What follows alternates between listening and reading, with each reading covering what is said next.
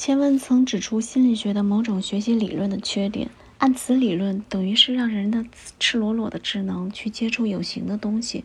而且认为这样的互动会自然累积形成的知识、观念、想法，一直到比较晚近，另一种理论才被接受，即心智与道德意向的养成主要是受与他人共处经验的影响，但是通常仍以这个理论为辅，以直接接触事物的学习方法为主。人的知识只算是物质界知识的附录。我们的讨论要指出，这种论点把人与物划分开来是荒谬欠妥的。人对物的相互作用可能塑造外在的行为的习惯，但是唯有在物的使用能够产生某种结果的时候，这种互动才会导致有含义和有意图的行为。某人若要影响另一个人的智能，也唯有借着利用物质条件引发对方的响应行为。这便是我们的两项主要结论。可以将这两点放大强化，对照前述的那个理论，即是把人与人的所谓的直接关系的心理学附属在人与物的假定直接关系的心理学之下。这个所谓的社会心理学大体上是以模仿的概念为基础，所以我们要讨论模仿的本质，以及模仿在心理意向形成的过程中如何作用。按前述的理论，个人受社会控制是因为出于本能要模仿或复制他人的举动，他人的举动乃是范本。由于模仿是极强的本能，小孩子会学别人的榜样，在自己有所行为的时候照样做。按照我们的理论，这里所谓的模仿是个误导的名词，其实就是因为和别人一同使用东西，结果产生了共同的兴趣关注。目前通行的模仿概念错在因果颠倒，把后果当成了起因。组成社会群体的人们当然一定是想法相同的，他们彼此是能相互理解的，只要环境条件相同，他们的言行多半出于同样有控制作用的观念、想法和意图。从外表上看，可以说他们是在彼此模仿，因为他们都在按很相似的方式做很相似的事，但是模仿并未说明他们为什么行为如此，这是说不出其所以然，只重复说其然。这样的说明法很像一句有名的话：服用鸦片会想睡，因为鸦片有催眠作用。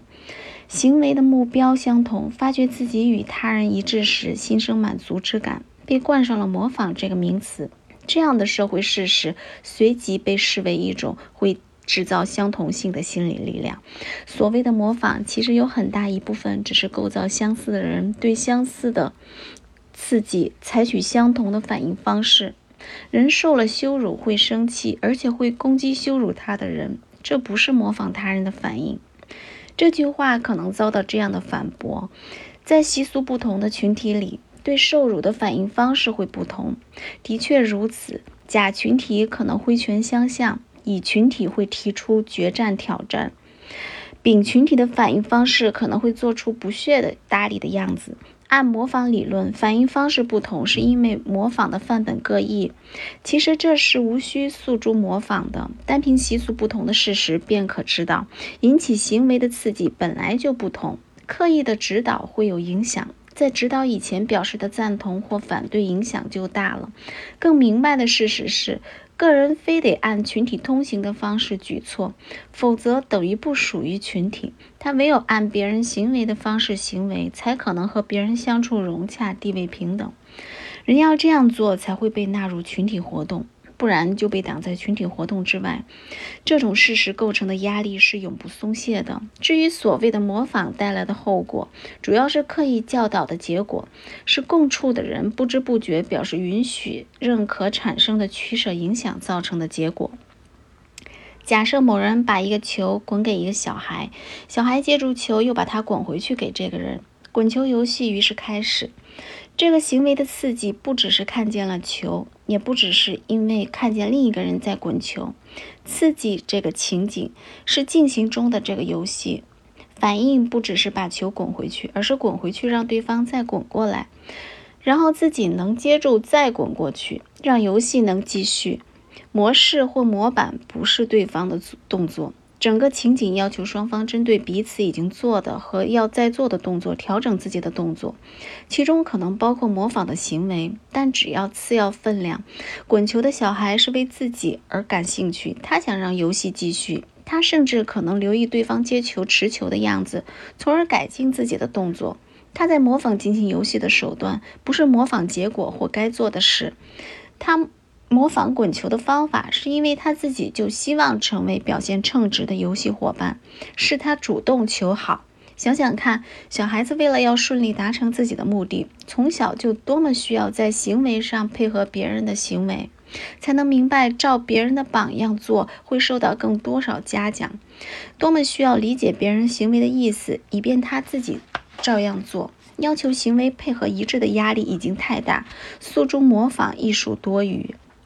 模仿行为的结果只是表面的短暂功夫，对个人意向难有多少影响。这其实是与达至结果而模仿行为的方法是明显有别的。智障者特别容易有这种模仿行为，这影响的只是模仿者外表的动作，并不影响行为的含义。我们如果看见小孩子这么学模学样，不会予以鼓励的，反而可能会骂他这么做像猩猩、猴子、鹦鹉，或骂他莫名其妙。模仿某个可以达成目的的方法，却是一种心智行为了。模仿者必须先仔细观察，再斟酌该怎么样才能使他已经在试着做好的事情能够做得更好。模仿的本能如果用于某个目的，可能成为促进有效行为发展的因素。这一番补论是要在强调这个结论，真正的社会控制指的是心智意向之形成，也就是知道怎样去理解对象、事情、行为，从而能够实际参与共同活动。唯有抵抗而产生的摩擦，会导致人们认为社会控制就是强迫人遵守违反本性的行为路线。唯有忽略了人们彼此都关切的情境，才会把模仿视为促成社会控制的主要媒介。